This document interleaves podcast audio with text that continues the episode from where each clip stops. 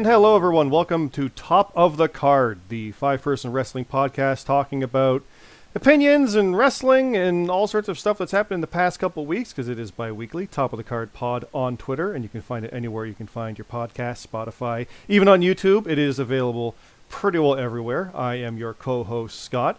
Joining me today is CT. How are you today? I am doing good. It's been a good day, good week. Excited to talk about wrestling, you know? It's a good week. It's a good week. Red, is it a good week? Yeah, I've. Uh, I mean, I've been pretty happy. Not a lot of lows, a lot of high, not a lot of lows. A lot of high. Is that an in joke or is that just legit? Yeah. Okay. both. All right. uh, Bear me, how are you doing? Doing, I'm doing all right. I'm still trying to recover from this past weekend with UFC 268, but uh, it's been a good weekend. It's been a good week so far. But yeah, I went pretty hard this weekend. So To to sidetrack very Um, briefly, that was a crazy like one of the better ones in a while, right? So oh, it really was. yeah. Yeah. So you're in a bit of a hangover from that. Okay, okay. Uh, and Mm-hmm. GMSG, how are you doing? I'm doing good now. It was a little bit of a rough start to the week, but I'm doing good.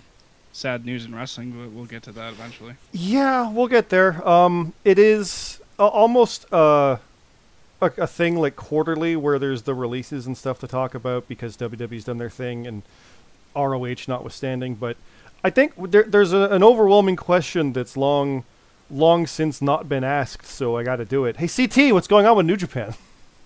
Well, New Japan just had their first like big show as far as cards. Cards wise, they've had like five to six matches, but this was the first one back to nine. It was power struggle, all the basically all the big titles on the line. Very good stuff. Kenta won the U.S. belt. Um, House of Torture won the six man belts, and then everyone else uh, retained. But good stuff. And then heading into a very big weekend, the start of World Tag League, their tag team tournament, the start of Best of the Super Juniors, their uh, junior tournament, and Battle in the Valley, the next US big show. So a lot of big stuff happening, a lot going on, but it was a good, really good weekend. Zack Sabre Jr., Shingo Takagi, maybe, you know, match to the year contender. Now, I saw you post that we might have your villain origin coming out of that six man Oh, title God. match. They Look, had they had a reign going back to 2019, right? Is that how far back their reign was? Mid 2020, they Okay, won it. okay. So it's been over a year. Easily the best title reign in that championship's history. Like incredible matches, 30 minute bangers each time, elevated the titles. And then you have House of Torture, who are torturous. I'll give them that. Easily the worst part of New Japan. Um, but they won it, which is sad because obviously I want good wrestlers to hold it. But on the positive, this does mean they're not going to be in like the world title matches. So that's good at least. Like stay there at least, and then you're not on the rest of the card. But like, yeah, I do prefer the great six man champions. Yeah, because this was evil, right? The guy who, in a shocking moment, won the world title. When it's like, what him? Big Jinder Mahal moment, yeah. Yeah, And then just basically, I mean, he's fi- like they're each individually fine. The issue is that a match they just have continuing like continuous interference, and it just like ruins the match. It's quite bad. Um, so that's the issue. Is like, and that's kind of why it's so frustrating. Is each individual part is like fine as a wrestler, maybe not amazing, but they're good.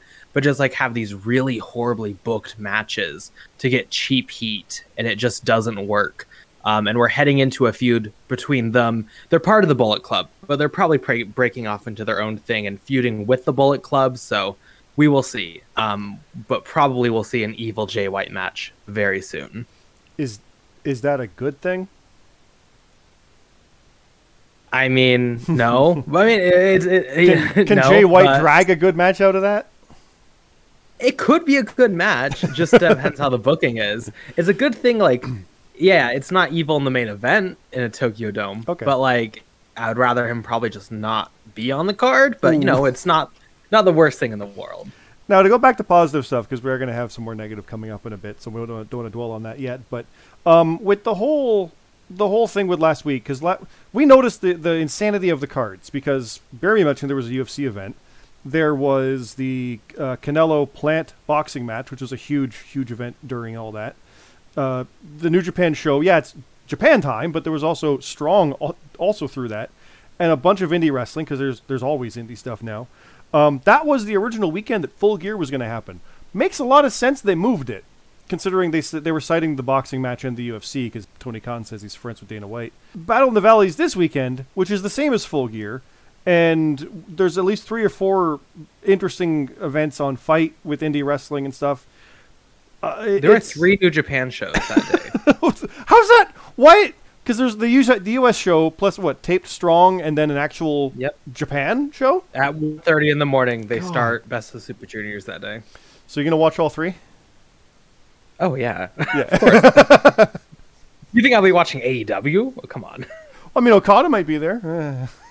I I can't It's wait. It's only a two-hour drive I saw online from I- Minneapolis to Sacramento. So. I can't wait for people to go. I thought he'd be there. It's like, why? Why did you think that? He's booked over here. it's it's crazy. Actually, the- helping Hangman Page, you know, who he's Yeah. had no connection with at all in any storyline, but you know, maybe. Exactly. Actually, the one I was thinking to mention too was MLW had a show this past weekend, their War Chamber event for tapings and stuff. And I, not not the real spoiler, but, but Jeff Cobb's in the country. We, we knew that because he's coming up on these shows Yeah. we're talking about. So he's making waves But here he- back in the states. And In his Lucha Underground gimmick, but Will Ospreay is coming to MLW. Yeah. Jeff Cobb's in a faction. Yeah, it's Yeah. a, it's a lot of things to keep track of. it, it's so, it's some fun stuff. Um, and uh, there was another one I was going to mention to head. Oh yeah, XPW even came back.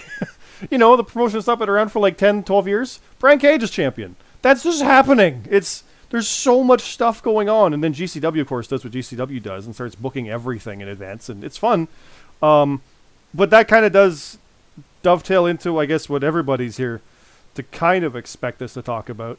Um, it's the the WWE did another round of releases, and you know, for those who know, I always mention this. We have a list of everything on here. I do have Moxley on here. I'm not really sure what to talk about with that because he's going into a rehab for alcoholism, and like good. I, I I don't know what to say about that. I, I like there's not much really to discuss. It is a good thing. Um, I know Punk commented on it on camera, and they basically said like it's is it a sign of weakness? Yeah, but that's not that's not bad. It's a sign of getting help and admitting you there's weakness or needing help is not a bad thing. It's kind of that toxic masculinity, but the opposite. It's like it's good to admit you need help. So just it's it's news, but I don't know what to say. Like eh, it, it, it's a good thing and good on AW for supporting him and whatever. And everybody's like, what about Orange Cassidy's match with him? Wrong priorities. But I you understand like you're you're coming from the other side of what are they going to do and we'll get there when we talk about full gear, but uh, the releases, the releases. So what what we've got is yet another kind of shocking Thursday afternoon, Thursday evening, where they started releasing names. And these are people that are no longer under WWE contract. And it kind of started with a bunch of NXT names where it's like, I recognize that name when I looked through the Wikipedia page one day. Like, it's just, they never made TV. You, you read about them in the signing posts. Like, they just, it didn't work out. Fair enough. There, there's always a few names like that in these kind of things. And then you get some names where you're like, well, that's a weird one. I didn't expect that. You get some names where you go, that's absolutely shocking. That makes no sense. You get some other ones you go, okay, yeah, they weren't really using them anymore. You get ones who go, okay, yeah, they wanted to go. That's fair. And you, you get that kind of list. And we've got it again. Our, our probably headliner here is Keith Lee, which, much like I've said with Braun Strowman and Bray Wyatt, why the hell do you not want to be in the Keith Lee business? It makes no sense. The guy is a superstar based on that Rumble appearance with Lesnar alone. I maintained that he probably could have had a WrestleMania match against Keith, uh, against Keith and Brock, and it would have been like feasible. Like I, I, I could see that this coming year. Like it does. It seems obvious. Like how how how do you not make this work? And we'll just dive on this one. The rumor that was going around was he was a problem backstage. And I wanted to address that immediately with the possibility of what that could mean because all that has to say is creative had ideas for him. He was resistant saying, "I don't know if that's good for me." And creative goes up to management and goes, "He's being problematic. He's saying no. He's complaining about everything when he's not." And off they go and they say you're troublesome and off you go. Or to be fair, we don't know. He is problematic. I don't know. But that's just you got to take that in, into consideration where it's like this is the character. Oh, we'll see what we do. and you go with it. Um, beyond that, it doesn't matter. You still work with a guy like that because even if you try to tank him, he will still get accidentally over, and you can't help it. He's that good. I don't I don't understand. Like he's the kind of talent you'd normally lock up to make sure others didn't have it.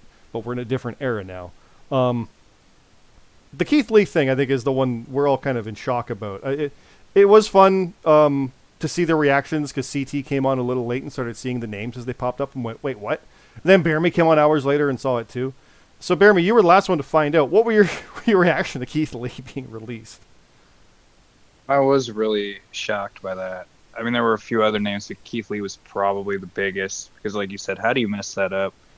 I was at the uh, Survivor Series where he pretty much was the MVP of that match and almost won it for Team NXT. But Roman beat him, and then they had that big thing of respect. And you're like, all right, Keith Lee is going to get shot to the moon. I'm guessing maybe injuries. When he got injured, it kind of hurt him, and then he tried getting back, and then they tried it with this new gimmick, and it just it, I, it just didn't work out. I don't know how, but yeah, I'm I'm shocked, and I'm kind of disappointed it didn't work out because I'm a big Keith Lee guy. I like big athletic guys that can move, and he's definitely one of the best that can do that.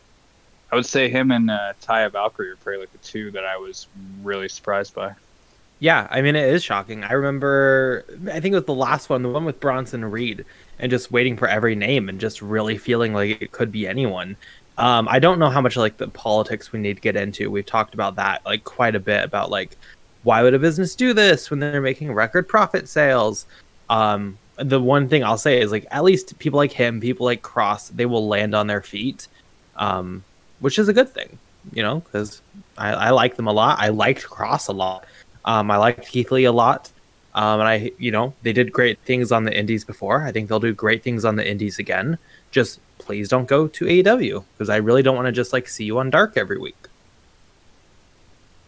Yeah, Keith Lee being let go is a shock, but not really. I mean, his injury was at the worst time. He just came up to main a little bit into it, and I say a little bit. I mean, I know a couple months, but he hasn't been there for a year or two yet. So that kind of slowed him down. And then when they brought him back, I don't know if this was creative or what, but they just dropped the ball on his character completely. I mean, they had him come out as a monster, then he came out as a bear, then they changed everything about him. And I mean, honestly, he was a star in NXT. He came up to main, he was still a star. And it's like, why change? Like, I, I don't get changing the character just to change the character. It was working, and if it doesn't work, make it work. You guys are writing the script, and you know something's working. Now you're going to change it all up just to try it out. Do that shit in NXT. When they should come up to NXT, I change their character a little bit when they first debut. Don't sit there and debut, come around, leave, come back with a new character because you're never going to get anybody to stick with it. The problem is he didn't have a character when he was in NXT. He was just limitless. He was just a big guy. That's that's not going to stick over with the crowd. It, it's going to last a little bit, but Braun even had to completely evolve his character. He had to do the train thing. He had to get these hands. Like he had to improvise character moments into him to get over. Giant big guys. Oh, cool. He's just a big guy. Three weeks later, they're to stop caring as much. The crowd won't if he's not booked into it. If he's booked to continue being the big, I mean, you, we had him had a match with Roman Reigns. Keep him in the main event. They got all these other guys that are up there. He obviously can go one on one with these guys. Just because, yeah, I get he's a big man and doesn't have a character, but that is his character. He is the big man. He's the new guy that can sit around and push these other stars around. Bobby And Lashley yet- three years ago, dude.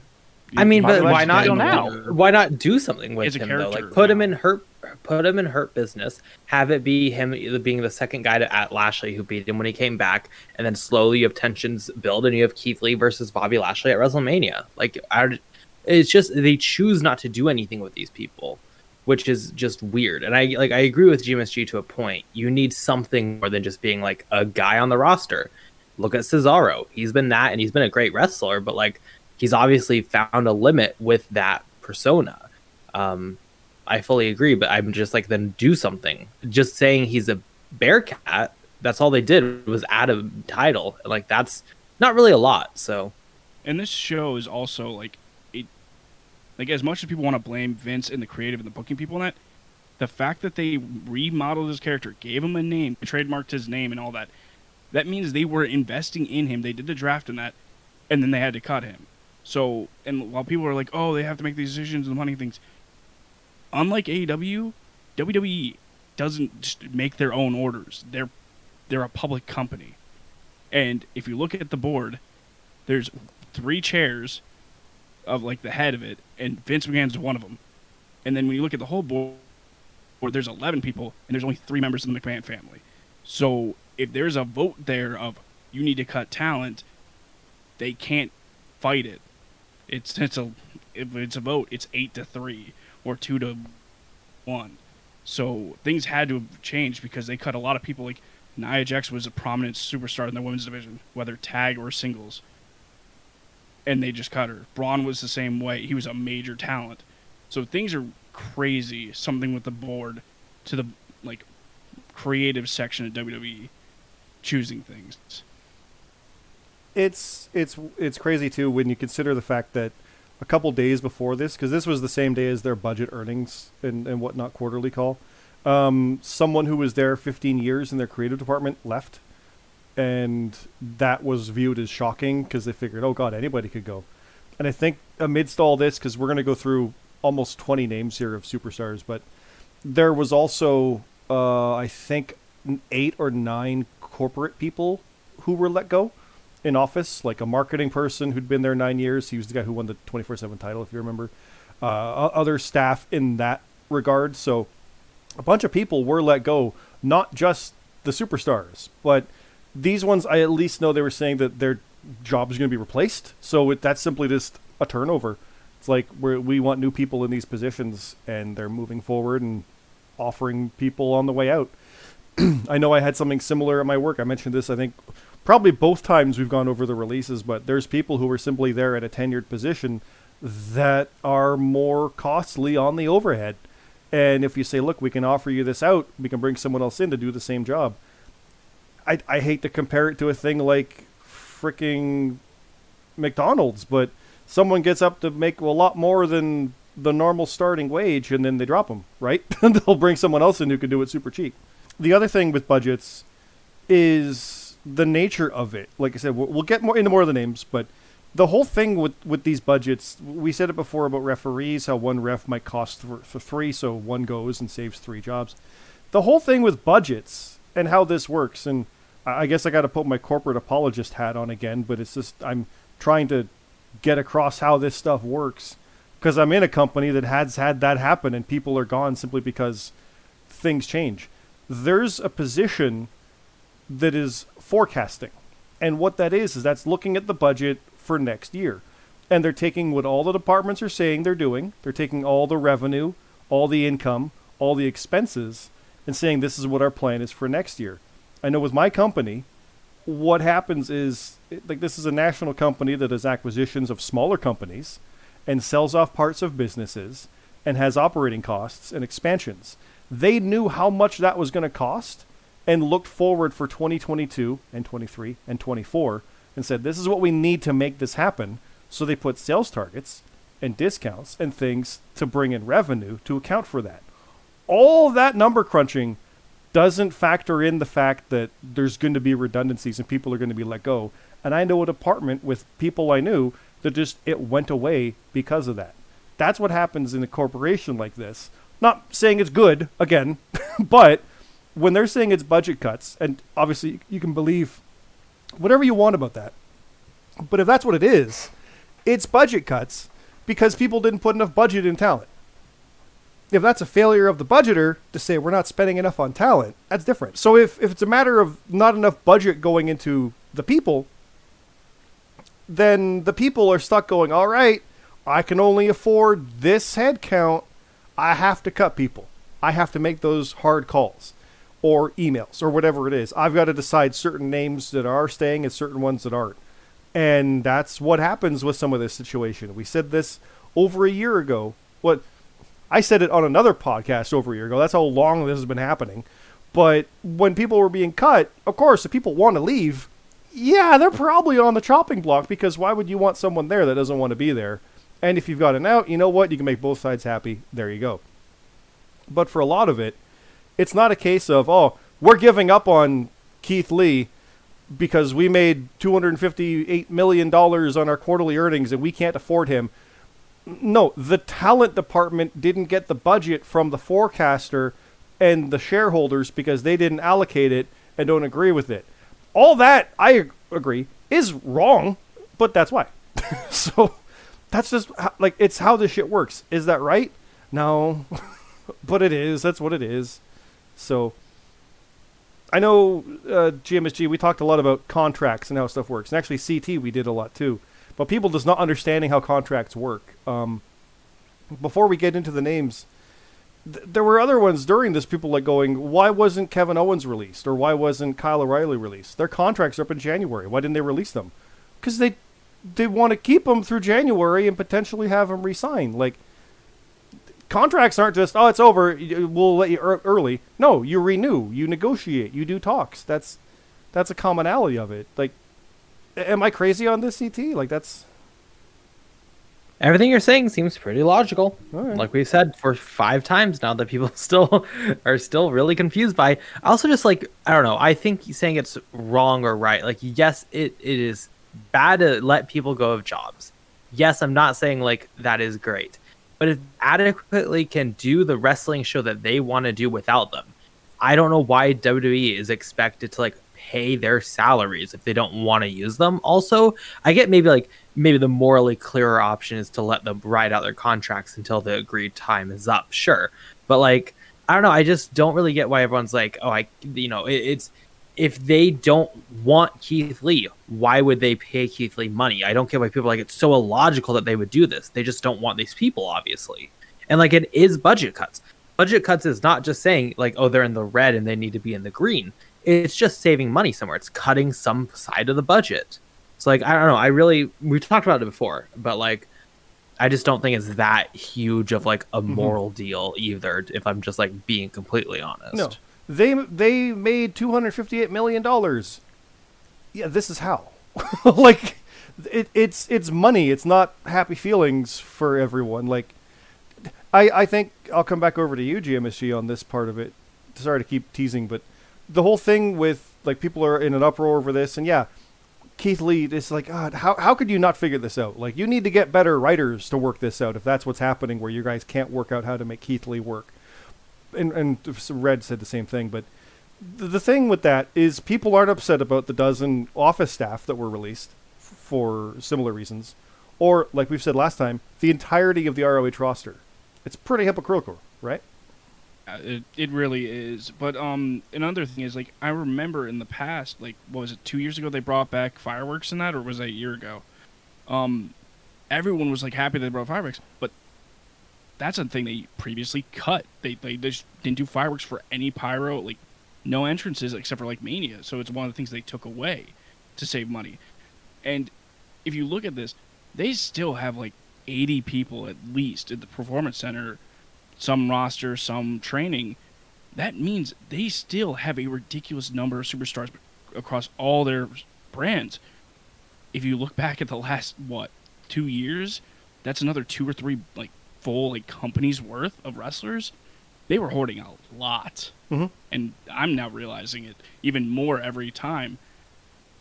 And the thing is, I noticed a lot of the, at least in the performance center people, they were thankful for getting the opportunity to learn. And another thing that's positive to look at this is if you looked in the last, I think it was the last show we talked about the injuries, like how badly the indie scene in the middle has like dropped off. With MLW cutting half their roster, ROH right now is going to be gone for three months at least. We don't know what's going to happen when it comes back. All these superstars leaving can resurge some of that back up or raise like GCW up. So it, it's an imbalance, but in a way, it's kind of helping back the indies while also costing people's jobs. Like it, it's really black and white. It's it's not just one or the other. It's not bad. It's not good. It sucks people lost jobs, but now it gives opportunity for them and the companies around them. it is something else that's interesting with it is they are helping the independent like you said in a way like more talent to work more opportunity to work they're looking at it from a wider perspective in some ways, but let, us not beat around that. That is this, a bit of a happy accident. They're not releasing them to foster the independence. That's just what's going to happen. Um, you saw, like you said, Taya, uh, even Lorcan, and I think it was Dorado or Metalik. I can't remember which, but they were saying they wanted to be released, and we're very thankful for their time there. Like, it, it's a lot of positivity. You sure you'll you'll get your Karl Andersons your FTRs where it's like, ah, oh, we hated it. Okay, fine. It's not for everyone and that's that's a big thing I, I, see come up all the time. I see people tweeting on it. I know the, some of the cultaholic guys were tweeting it. Um, uh, it's it's kind of wild to see them say, "Why would I even bother getting invested in some of these characters if you're just going to release them?" And it it amazes me sometimes to see a lot of those comments. I'm not saying cultaholic does. I'm just that's the name I said. But from a lot of people that don't actually support it, like a lot of people are just going to be upset to be upset. It's the internet. But a lot of people don't buy it. Don't like they don't actually support. It's like it's a weird thing. You're not supporting in the first place, so okay, then you're. Ah, it, it that's a whole different tangent for for something else, obviously. But it's just interesting to see that mentality of why would I bother getting invested? You're just going to release them. There was a comment in our own Discord saying something to who is even left well, they released 20 out of over 100. About 80. What was the other stat? Five NXT champions since 2017 are gone. Who's left? All of the other ones. like it's it, it looks it, it really stands out when you can say, "Man, look at how good our ratings were on Friday night." Yeah, but comparatively it's not. Like it, if you pick the numbers you want to pick, you can make them really really strong in that way. Like as far as people named Karrion Kross, they released all of them. Can you believe it? That that's the mentality. That's that's what I hear when people say stuff like that. It's well, the irony is these are people not being used on the roster currently, or they're people who, whenever they're used, people say that they're ruined. Everyone hated yes. Karrion Kross. They, he was ruined. Why even bother with him? Why, when he's on TV, you can't even watch him? He's so ruined. Why do you care that he's released? Why do you care that Keith Bearcat Lee is released when he's so ruined? Oh my God, they killed him. Like, if it doesn't affect the product, you say to their face, it doesn't affect the product. And then as soon as they're released, oh my god, the product is now ruined. Mm-hmm. So maybe they weren't ruined then. Like you're just contradicting yourself just to complain at everything. If you want to hear an amazing, longer version of what CT just said, go listen to our prior episode about Bray Wyatt's release because you nailed it during that, where it's like nine times out of ten, Bray Wyatt sucks. He's ruined. He never gets to do anything good. He's shit. Why'd you release Bray Wyatt? He's amazing. But all you said was he's bad. all people ever said was he's bad. What? What? It's yeah. It's it really feels like a lot of this is the same thing all over again because I mentioned that uh, Oney Lorcan wanted to be released, and I feel real bad, but I forget if it was Lince Dorado or Gran Metalik. I can't remember which, but one of them was also happy for their release. I think the other one did not want their release, but were okay with it because they were like, "I'll be fine." Um, but I'll I'll just go through the names here to kind of hammer it home. Yeah, Karrion Kross and Scarlett are released, which is I think another one where they kind of dropped the ball because that was one of the hottest things going in NXT. Guy was ready made for their roster with people who could pull it off, and I, this is going to sound like a ridiculous comparison, but I'm not equating it to that level, and you'll see what I'm getting at. But when Bret Hart went to WCW, Vince said they won't know what to do with Bret Hart. Somehow WWE didn't know what to do with a Killer Kross. I don't know how that's possible, but with who they have, they didn't know what to do with a Killer Kross on the main level. In NXT they did. Same with Keith Lee. Same with a lot of these guys. Same with Aleister Black. Same with Andrade. But over on the main roster, they just don't have those people there. That's why I keep saying when things turn around and we get the Triple H kind of things over on the main roster, hopefully running it the way he wanted to see it, you'll get your Adam Cole coming back. It makes sense why he, he didn't want to stick around for that potentiality, but that's neither here nor there. Scarlett, like I said, also gone. Didn't even make it to the main roster. Taya Valkyrie, Franky Monet, six matches with a world title shot and gone. Like, that blows my mind, that one. Um, I'm just going to keep going. Ember Moon, who kind of did it all she could. Like, th- hers really seemed like, yeah, we, we tried. We're done. Oney Lorcan, Keith Lee, Mia Yim, Harry Smith. Thanks for coming. Nia Jax. let let's tangent on that one when we come back to the names bra- in, in more detail. Eva Marie and Trey Baxter, or is it Blake Christian, or is it Trey Baxter? That's an in joke from before. There's a few other names, like I said, some uh, some NXT names we don't really recognize. Uh, I, that's no disrespect to them. I just don't have you guys memorized. That's simply that.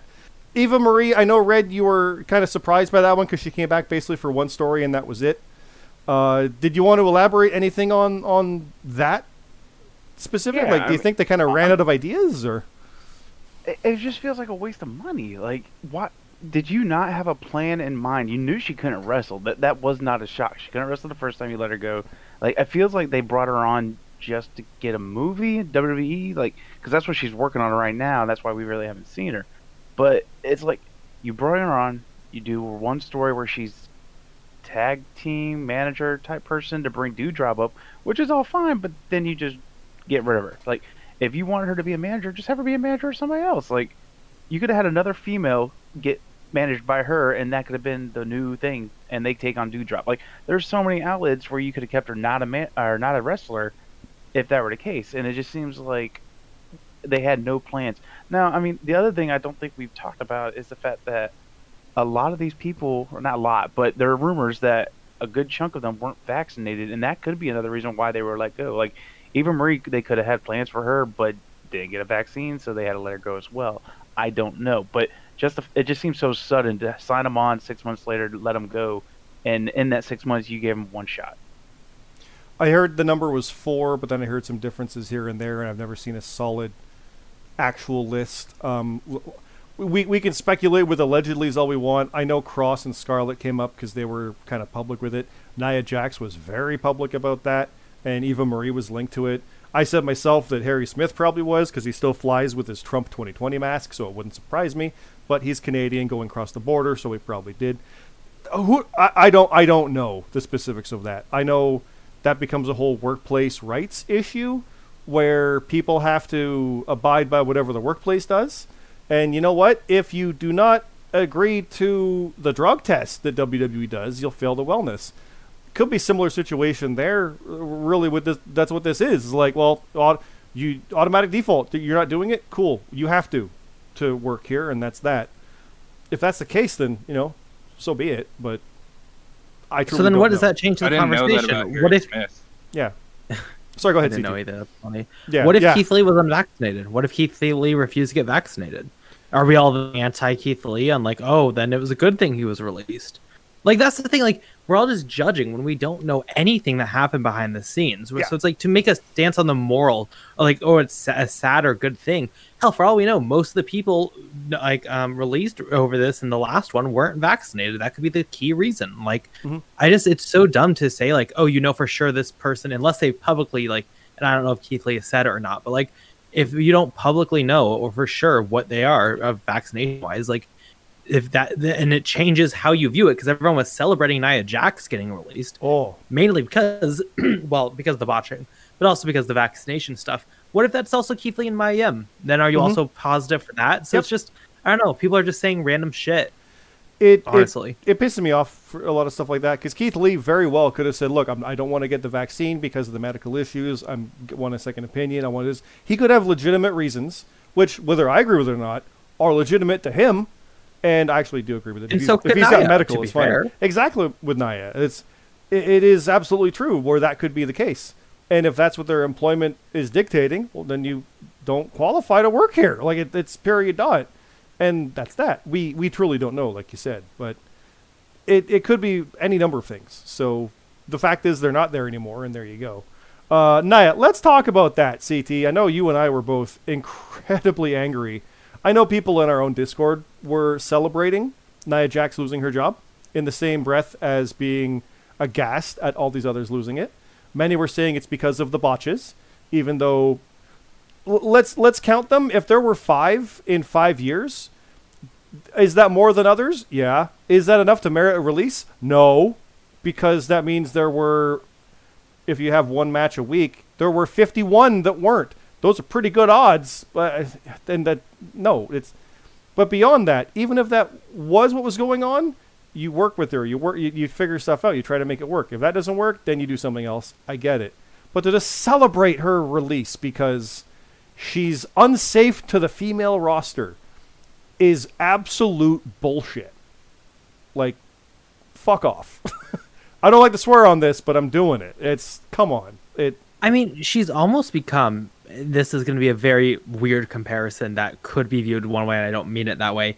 Almost become a Velveteen Dream situation where, like, no matter what Nia Yes. Jax does, and I fully understand there's differences. Like, I want to be very clear about that. But like, no matter what she does, people are like, "Oh no, she's shit. She hurts people. She's ruined." So, like, mm-hmm. what could you do with that if everything she does, every story, it's just that? Like, you've. It, it feels like she to the core for better or for worse, and I do think it's you know unfair, is ruined.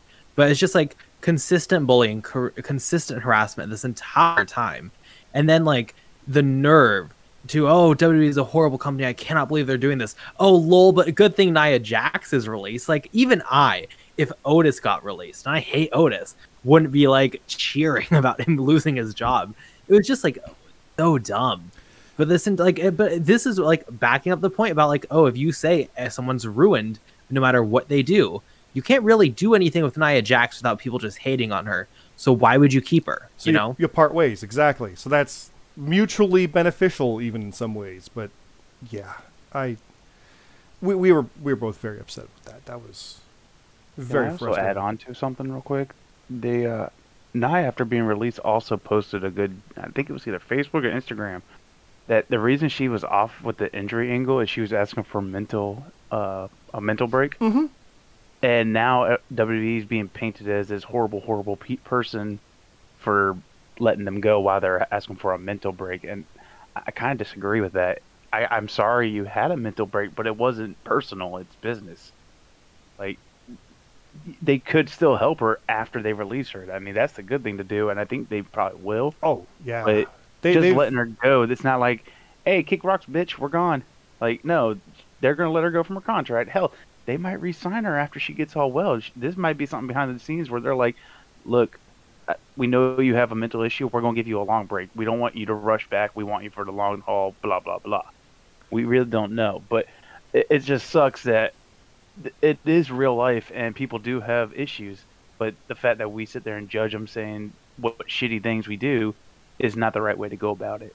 yeah. It's also though like, like the people complaining are the people also online bullying her, and I don't know what Nia Jax's personal mental health is. So I don't know if it's because of that, but I'm sure if you go online and you just see consistent hate towards your name and like people making fun of her weight and stuff consistently, like I'm sure it doesn't help the overall situation. So it's really like you know the whole calling the kettle black. Like no shit. Like if you feel bad for her, maybe don't bully her and celebrate her losing her job. yeah, that's that's pretty scummy. Like we're we're not far removed from Daffney. Like I'm, and I mean that. So people online are scum a lot of times. Hana, So- we're not that from Hana Kimura. Yep. Hana. Considering Red to what you said, a lot of times uh, you see stories of WWE having paid for multiple stints of rehab, sometimes decades later. So yeah, they'll they'll take care of people, they, and they don't even want publicity for it. They just do it because it's the right thing. But remember, they're a scummy company. They're horrible. No one no one should work there. It's it's bad. The other part though is they've often extended contracts due to injury and time off. They could have absolutely done that with Nia if she's taking off for mental health, which by rights would be classified under injury, I would think, under the contract. So they could actually extend it. So yeah, it could be like you said. It could be a matter of let's just sever this and we'll come back later, possibly, and they'll take care of her. Oh, I don't know, but the fact that people are just assuming, oh no, they're evil, it's bad. Come on, come on, like the the amount that people don't know is what blows my mind when they get into that. Or the fact that uh, people were shocked that she got let go because she's part of the Samoan family. Oh, Like- Like, really? marks. In- like, you know, um, they've released hell. They released a Hart family member in this, and they did it before. Like, they're still friends with them and their families, but they still release people of famous families in their business all the time. Like, it's not often with the Samoan family, but I guarantee you there were. Mul- oh wait, what am I thinking? Um, Umaga and Yokozuna they let go of Mhm. for health reasons. So yeah, no, those two are Yokozuna was one of their biggest stars, and they let him go because of his health. Manu as well. we I don't want to dwell on this too much because we, like I said, we have got into some details of it. The other part of it was people talking about the UK not being included. Let me go back to my budget talk. Internationally, there's probably a different budget entirely for talent. Wouldn't surprise me. Truly don't know, but that's probably why they weren't included. Which feel, oh, UK's safe. They they don't even notice. They don't even know they're there. They're on their network. They're getting promoted on their Twitter. They know they're there. Like to say that they don't know is kind of ridiculous. It might not be from the upper side of things to certain levels and degrees of what. Just like any company, I guarantee you, the president of the company I work for does not know my name or my department because he gets down the chain where people operate and you have heads of departments and blah blah blah blah blah blah. That's not a bad thing. That's just logistics. So it's very possible that this was a case of yeah, the U.S. budget gets this internationally there's Well, no problems, right? Like it's The current theory I'm seeing is that they're just going to release them all. They're just going to shut it down just one day randomly. wasn't You know, that like that's what I was seeing. wasn't that two months ago? Wasn't that happening? And then the, oh they did more tapings and they're doing more tapings. Wasn't wasn't that it? Mm. Yeah, and they just signed a new deal to do the live London stuff, and apparently everyone involved in it is really happy. But I've heard mm. from people on Discord that they're probably just gonna, sh- they're probably are just gonna shut down the brand. Why not? You know? So there you go. it's it, it is. I keep saying it's interesting, but yeah, that that's kind of the the gist of this. There's so much we don't know, and so much that is just kind of ridiculous and crazy to think about. Probably the funniest thing. I know it's a weird tangent, but the funniest thing of all this is within I think an hour, not like it was it was under an hour, but Trey Baxter, Blake Christian, was booked by GCW for 30 days, December 4th, where Blake returns. he didn't waste any time. I know Ty is booked for January or February, I think it is. She's already been booked. A bunch of other people are getting some bookings already. You've got OnlyFans being opened up again. Like they're they're doing their things immediately because they're released. Let's go. I know Kross is excited to get back to things. Uh, Keith Lee is in a positive outlook. His birthday was I think yesterday or today. It's just like days later. They're they've seen enough of this, and I think this is the one benefit where you've seen enough Matt Cardonas, and you've seen enough W Morrisseys, and you've seen enough of these guys doing these things where they can make it work and turn it around, where it's not like oh god the biggest company let me go.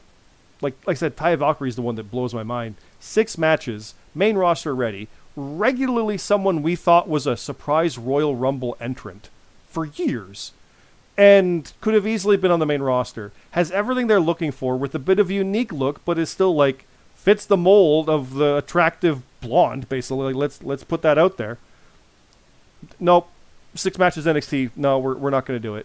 Like it, she's gutted, but she still tried it and she made it. Like it's that that that that's where I'll, I'll tangent on this last part, and you guys can fill in from here. But the whole thing where people are now saying, "Why would I even bother going to WWE?" And people are saying, obviously, go to AEW. Well, there's not enough room in AEW for everybody, and there's not enough room for all this. I will maintain they'll make room for Keith Lee. You do that. That's the guy you want. And no Kross isn't going back to Impact. They had bad blood. But to not even try, and you, you get your guys like we talked about Ethan Page going to AEW. We hope for him in NXT. We were sad Moose re-signed with Impact. We were sad. We we were sad for Scorpio Sky, but he did his own thing with AEW. But I get it. If that's the solid thing, you're getting your paycheck. I respect that. You're doing what you're doing, and it's solid. It's secure. You believe it is whatever it is. You're good. Awesome. But there's that thing in the back of your mind where you're always going to wonder, could I have done it in WWE? And Adam Cole, he might have only had three matches on the main roster, but he did it. And you could say whatever, oh, it's not top tier. Yeah, but it it, it is. Let, let's not joke about that. They're the worldwide, national, everything, global phenomenon, blah, blah, blah. When people talk wrestling, you can talk to people who don't know it. They know what WWE is. So to try to make it there is the goal. If you are thinking, why would I go there? They'll just release me in six months or they'll use me wrong. Don't go there because you've already failed and you're not going to make it because you have that mentality. Girls like Taya Valkyrie, guys like LA Knight, these people tried. They got there. Bronson Reed tried. Didn't work out. This stuff goes wrong. Moose, maybe smart decision. Maybe it wouldn't have worked out for him. We don't know, but he'll always wonder now in the back of his mind, could I have? I got to think that. And it's it's just, it's a it's a thing that, that sticks with me. That mentality of why ever try? Well, because they don't know if you ever could. It is just it. Like it's like saying you're not going to want to go to the pros because you might get cut. Yeah, you might, but if you don't try, you're already cut. Like you, you're not good enough if you're thinking that. I know it's very extreme, but that's just something that sticks with me. All this talk of why bother because you think you're good enough. You'll buck that trend. I'll be so good they won't release me. And if you're not thinking of that, yeah, you're probably going to get released. But uh, I kind I ranted long and hard on that one. If anybody wants to follow up with any last thoughts on these releases, like where do you think these people will go if you want to go down that road? Like what what are people thinking here? I was going to piggyback off something you said about how why even bother going to WWE. There's two things. One, you go to WWE and you get cut. Guess what you get put next to your resume? Former WWE star, which carries a lot of weight and a lot of money with it. Oh, Not yeah. crazy money, but on the indies, you're getting main events just because you have that resume. The other thing is, we not we might not be seeing the end of a lot of these people. Look at Drew McIntyre. He was here, went away, reinvented himself. And Now he's a freaking main eventer like every week. He's not going anywhere. Jinder Mahal did the same thing. He's still Jinder Mahal, but at least he came back and he's doing the big things that he tried to do beforehand. It's just this time it's like middle tier. But a lot of these guys can go away, go reinvent themselves, come back, and now WWE's like, all right, I like what you did. Plus, now you have more name recognition outside a company coming in to start it off. I do want to jump in and just say uh, Jinder was super low and he was a WWE champion in his second run, so he definitely shot a lot higher. He's back low, but he was nothing when he first started with them. As much as I hate them, even the elite, they didn't try to make it to, to WWE. They made their own. Well, what they're trying to do, at least right now. So, yeah, there's a lot of options to grow, and if you don't like, many of the PC talent that only stayed in NXT and PC have said that they've learned so much. Cole and uh, 2.0, the former was oh god I can't remember the show name. Wow, It I wa- feel terrible. It wasn't that long for Ever Oh Ever Rise. I knew it was Ever. I can remember the second part. God, I was a fanboy of them too. Jesus. But they even said what they learned going to the classes, doing stuff in the performance center, is priceless. Cole even said as lo- much as he did in ROH, he learned the most by being in NXT. So, yeah, they're gonna get better, and who, who knows? Taya for sure could come back. Her husband's still there. He's going to be there for a bit at least. It's John Morrison. He's one of their most reliable talent. Oh, remember, this was even before um, Keith Lee and Mia Yim were released. Mia Yim's the other one who never got a fair shake. I'll, I'll mention that. I feel kind of bad not mentioning more of her, but yeah, she got kind of shafted on all this. But um, when they released Karrion Kross and Scarlett, then they released Ty. It's like, oh no, they're going to release Morrison. They're releasing couples. This is actual conversation in our in our Discord. I'm like, why? Well, because they're releasing couples. No, they're not. They released one. This is again before Keith and Mia. It's like, well, it doesn't look good for Morrison. Why? Like that. There's no metric for that. It doesn't make any sense. They might release him because if they're going to release Braun Strowman and Bray Wyatt and Karrion Kross in the same year, yeah, they could release John Morrison because just budget, but not because it's Taya's husband. And then they released Kross and or uh, Keith and Mia, and I was like, oh god. Again, not because they're a couple. Like they actively can't release them because they're a couple. That's illegal. So it just happens to be, yeah. I'd I'd like to say something to piggyback off of what you said about why ever go to WWE. Well, most of the wrestlers have this thing where they want to be the best, right? So, like, look at AJ Styles. He didn't need to come to WWE for everybody to know that he was the best wrestler in the world, but he came to WWE and he was a main event guy and proved, yeah, yeah, I can do this here too. I'm the best in the world. You know what I mean? Like, if you if you're at the top of many different companies, that just cements your legacy even more as being great. So if I was a wrestler in another company and I was doing really good at the top, I'd be like, wonder if I can cut it there. If I can make it, if I could really be the best, I got to go to the best. So I don't know. I know we talked about that a little bit, comparing it with Fedor, Fedor Emelianenko. Um, Yeah. Many cite him as the best heavyweight ever in mixed martial arts. And you can make a fair argument for that. Never fought in the UFC.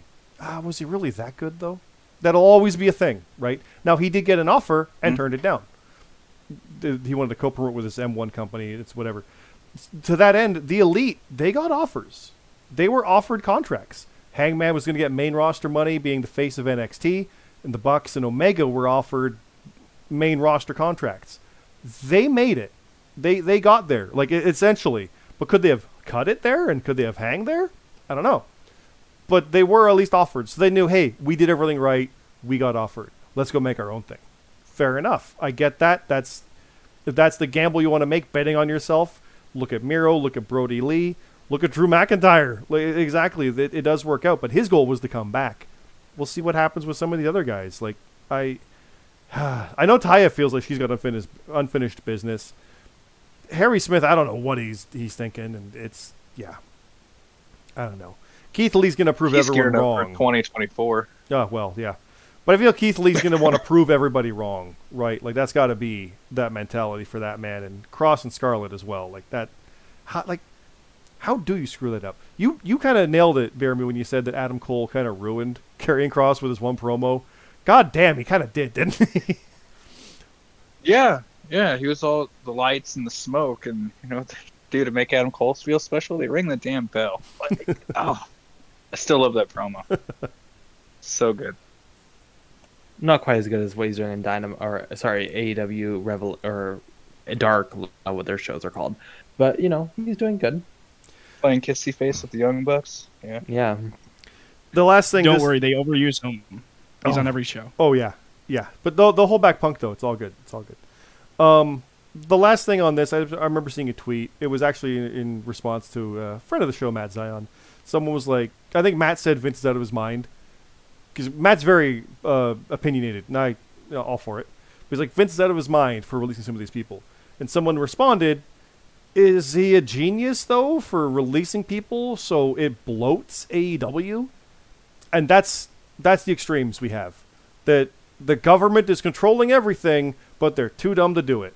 It's conspiracy theory. It's all it is. It's yeah. There's just so much craziness with all of that. Like who knows with with some of this stuff. It's it's insane. We've spent a lot of time on this. Uh, Red, I know you found a rumor about this 60 day contract thing. Do you want to elaborate on that just to kind of close this part out? So yeah, uh, rumors from backstage or reporters or wherever have popped up saying that starting in January, uh, to avoid this issue of signing people on and keeping them on for a long time, they're going to run them with 60-day contracts to basically give them a trial period to see how they do, see if they can improve in that 60 days from where they get them to being a good star. Because WWE right now is trying to avoid, I would assume, what AEW is doing and just signing every damn person they can. And they actually want to invest in these people, so they'll sign people, get them all in, but then not give them crazy amounts of money just to sit backstage. They'll sign them 60 days, come out, see what you got, and then make a decision from there. Either re-sign or sorry, you had your trial period. No, I learned of this today, so I did nothing about this. But I mean, from a business perspective, like CT was saying earlier, simply business, yeah, it makes sense. It's uh, it's apparently for anybody like not the main top tier, top top card talent. It wouldn't be for them, but as far as for the, some of these people, like they released, I think a half dozen people we weren't familiar with. It makes sense. Bring them in, see what you got. This is like you had your tryout, cool. We'll bring you in for two months, see see what we can do if people were afraid of committing to characters before, now there's a time limit on it. So they're not even going to bother because you're just going to release them. If that's the mentality, why are you even watching the show at that point? Like, do you enjoy wrestling when you think this way? Like, I don't, I don't get it. I, it's, it's weird.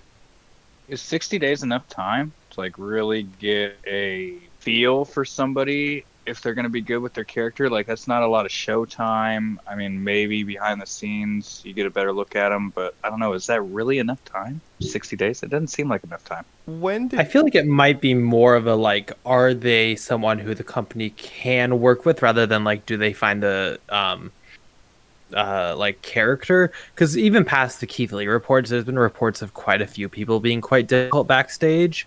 So I could see it just being like, do you work in the system behind the scenes just in general, Mhm. over being like, is it I a could see that. character thing? I mean, I get Mhm. fully speculation. I'm not. I don't work for them, and I don't really know what their plans are. But uh, that's what I would assume. That makes sense. A former job I had where uh, interview applicants were looked at and considered and then brought into the rest of the team to see how will you work with this person? Because if you don't mesh doesn't matter how qualified you are. I could see that. That could be a thing where if they want to get the right personalities. I still maintain that it's probably the creative that needs to be overhauled but that's a different story. Yeah it, it sounds like a probation period type of thing but we'll see what happens. It i mean if they are doing budget cuts it's going to be small contracts to see what things work out. I don't know it, it'll be interesting there's weird decisions happening um, let's let's dive right into this last second last piece here uh, Survivor Series randomly got the men's and women's teams announced on Saturday afternoon on Twitter. Just because, you know, it was Saturday. Um, So the so the funny thing about that was, I was playing It Takes Two with Beer Me, and I'm just like going through Twitter while we're waiting for a second. I'm like, wait, wait what? And I had to send it to you guys. I'm like, whoa, they're releasing this in 20 minutes. What the hell is going on? yeah, it was announced that day. Like, coming up, we're to put them on Twitter. Like, what? Copying us with our FPL, uh, Frontline League, on Twitter, with our Discord. It, it was just weird to see that. Like, I don't recall the last time they've really done that level of something uh, out of nowhere to list the whole teams. Of course, and rightfully so, everyone was going, well, what happened to qualifying matches? What? No, Bill, this is going to suck. And then come Raw, they had a match on the line where a spot, and th- so th- they're still going to tell stories on it. But yeah, it's uh, I don't know. I I kind of like that it's got it out of the way. It's like okay, we're moving forward, neat, because we, we all know what's happening. So let's not dwell on it. But it did kind of kind of felt weird, right?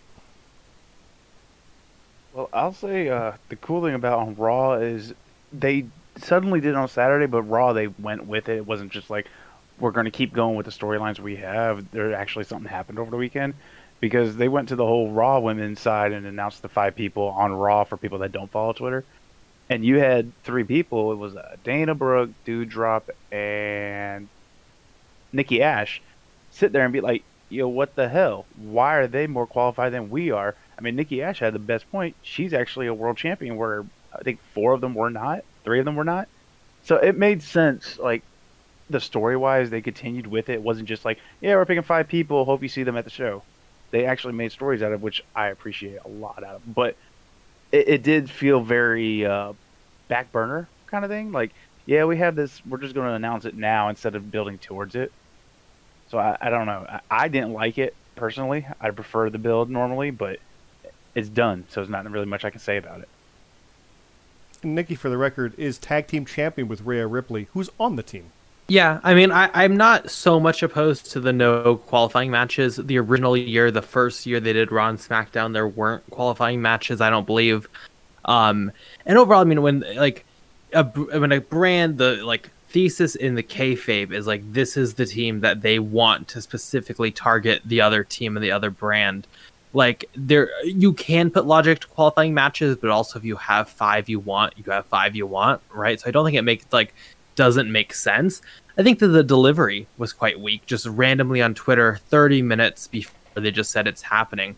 Um, at least give some warning. You know, I'm always a big fan of the New Japan press conference. You know, they announce it the day, and then you have a big, nice press conference with press, and like it feels like a big deal.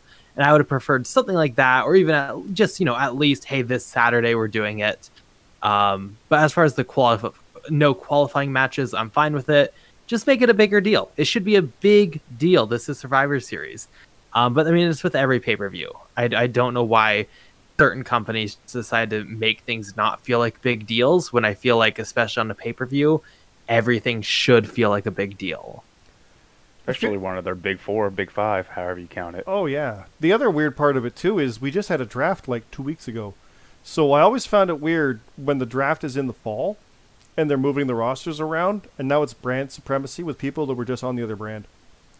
That's weird. I mean, maybe they drafted them for Survivor Series. Yeah. Make sure that they didn't have face them Yeah. over. yeah, it's just I always found that was weird. It's like, oh, okay, the team Raw is mostly SmackDown people. Like, what? Yeah. The other odd thing is the fact that you have two general managers, if we call them that, rooting for one side, rooting for both sides. It's really hard to tell because you have Adam Pearce in the ring say, "I want Team Raw to win." Why? You're in charge of both of them. That's very biased. Like I, I don't get what they're doing with that storyline. It, it makes zero sense. At least back when it was two general uh, managers and two different brands, you had the general managers like, "I got the better team." Uh, okay, that makes sense. Now it's Brand Supremacy. Now it just feels like, hey, we need a five on five match to fill the time. I think we have to wait for SmackDown to see the other side of that. To be fair, because Raw was part one of that, so we'll see what happens on SmackDown. Where he's like, if he says, "I want SmackDown to win," okay, what's Adam Pearce doing?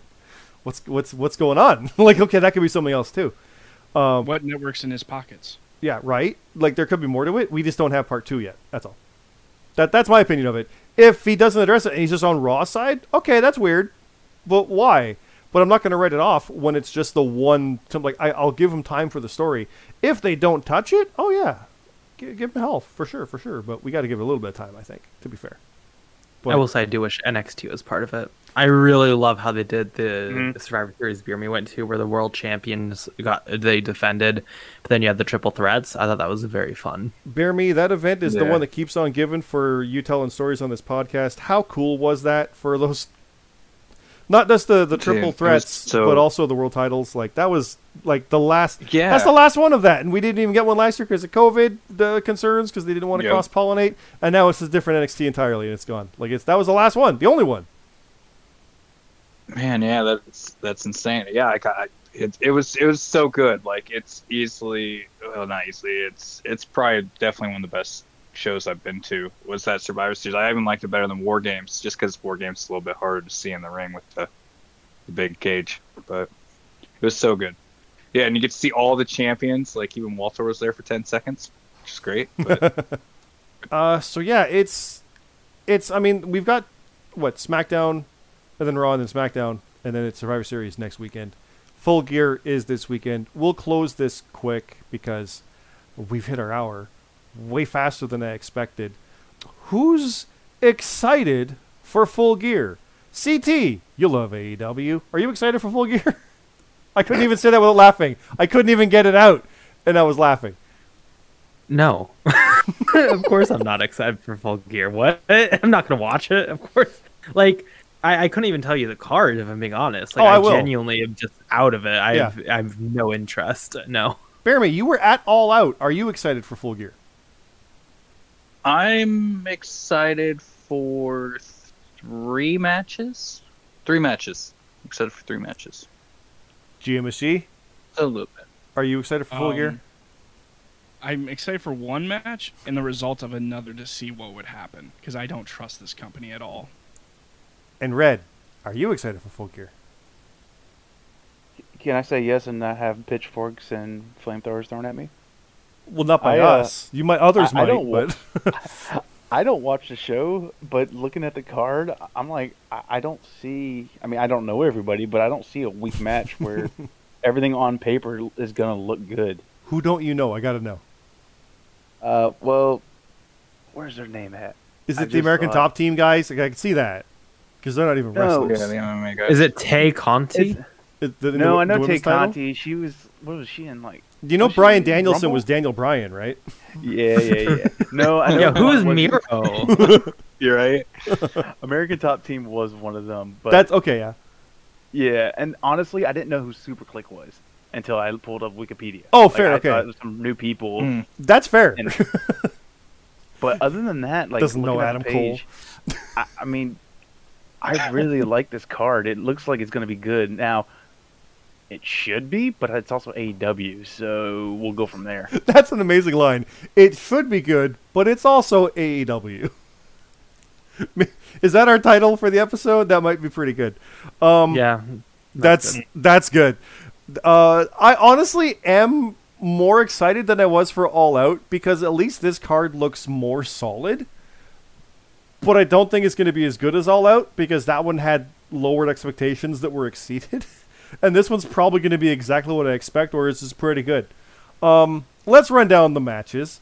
We've got Christian Cage and Jur- uh, Jungle Boy and Luchasaurus. I almost said Jungle Express. It's Jurassic Express. I still blame you, CT, for making me say it wrong ever since I saw you type it wrong once, like a month ago, and I just do it still. Versus SuperKliq, who Red discovered is Adam Cole and the Young Bucks.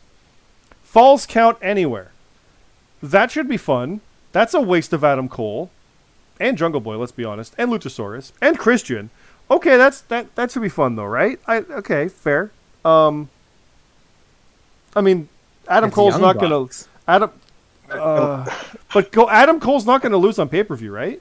On his first one. I- He's- I like how you named everybody in the match but the Young Bucks as that been just a wasted match. I just I love that.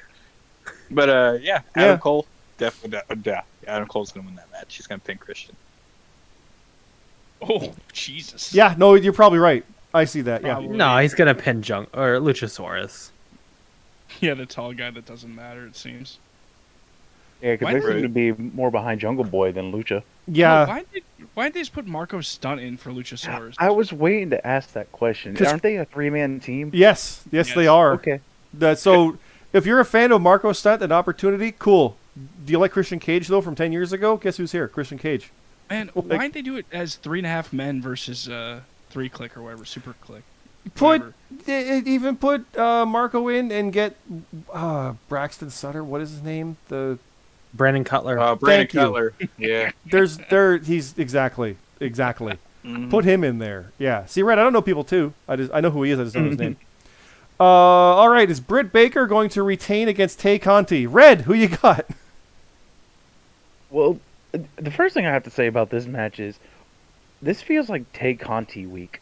Like she is on every fucking show for AEW just to lose at the very e- like I don't know what they're doing. It's like oh, she's you're right Dark, though. she has a match on Dynamite. She has a match on Rampage. So then, what is this Saturday night show? She's Sunday. on Elevation. What the Is hell's she? I Elevation? don't know. wow. The other show. Wow, Okay. That's their Monday. Um, that's their Monday Dark show. Yeah, yeah, yeah. But no, it's like they have her on every match, and I guarantee you, she's gonna win every match this whole week to make her look like a star, and then Britt Baker's just gonna whoop her ass. Yeah. Hey, Because that are- makes are- Britt look better. Are you talking about Rampage Britt Baker, the Rampage champion, who you know, while this tournament's been happening, has only been on Rampage? Wow. Yeah. Yeah. By the way, Taynara Conti's gotten really good in the ring since she's joined AEW, which you can't really say to, about too many people.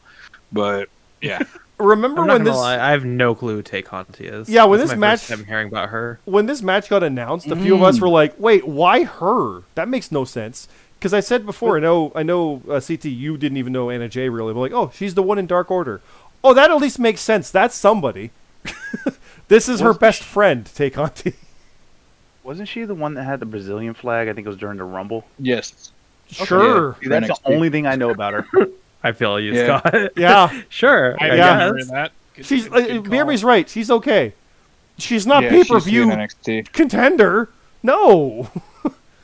She's Oh, it's been like winning a lot of matches a- though lately, so I think that's why they're pushing her. Now let's be Well- honest though. She's not winning, right? No. No, absolutely not. No.